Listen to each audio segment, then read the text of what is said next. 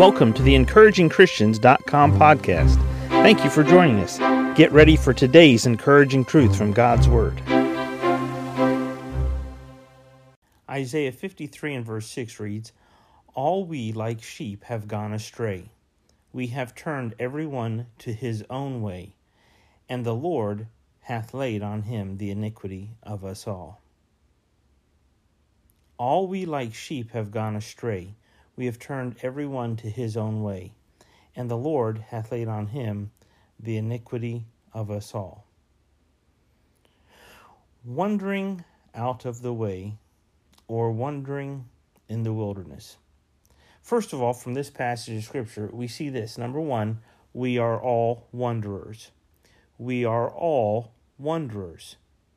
Isaiah just points it out clearly. After he had his first prophetic statements that he made to the nation of Israel and prophesied about them paying for their sins and needing to repent. And then he had his epiphany and his meeting with God in Isaiah chapter 6. And he saw God high and lifted up, and he realized he was unholy, just like the rest of Israel. Now we see in Isaiah 53, he says, All we like sheep. He includes himself with all of the people on the face of the planet. He includes himself with the whole nation of Israel. And you and I, we're included in this phrase as well. All we, like sheep, have gone astray. So we're all wanderers. We have all, and we all, from time to time, wander away from Him. We wander away from God. We wander due to our will. All we, like sheep, have gone astray. We wander away from God, we wander due to our will, and we wander after the world. Oh my goodness. All we like sheep have gone astray. Sheep just they they don't always follow instructions. They don't always stay where the shepherd wants them. They don't always do just what the shepherd leads them to do. Sheep just have a mind of their own and sometimes sheep are smart, sometimes they're just plain dumb.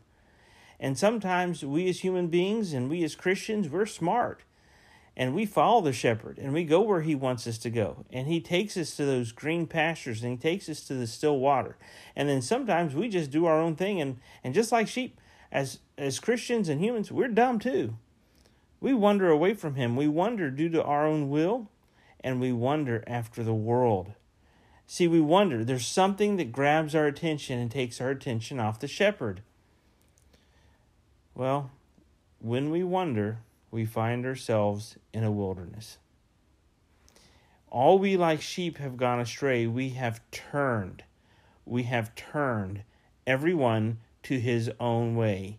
We follow our own lusts. We follow our own desires. We follow our own belief system. We turn away from the shepherd, and the Lord hath laid on him the iniquity of us all we find ourselves in a wilderness. And when we get in the wilderness, we find out that the grass is not always greener on the other side.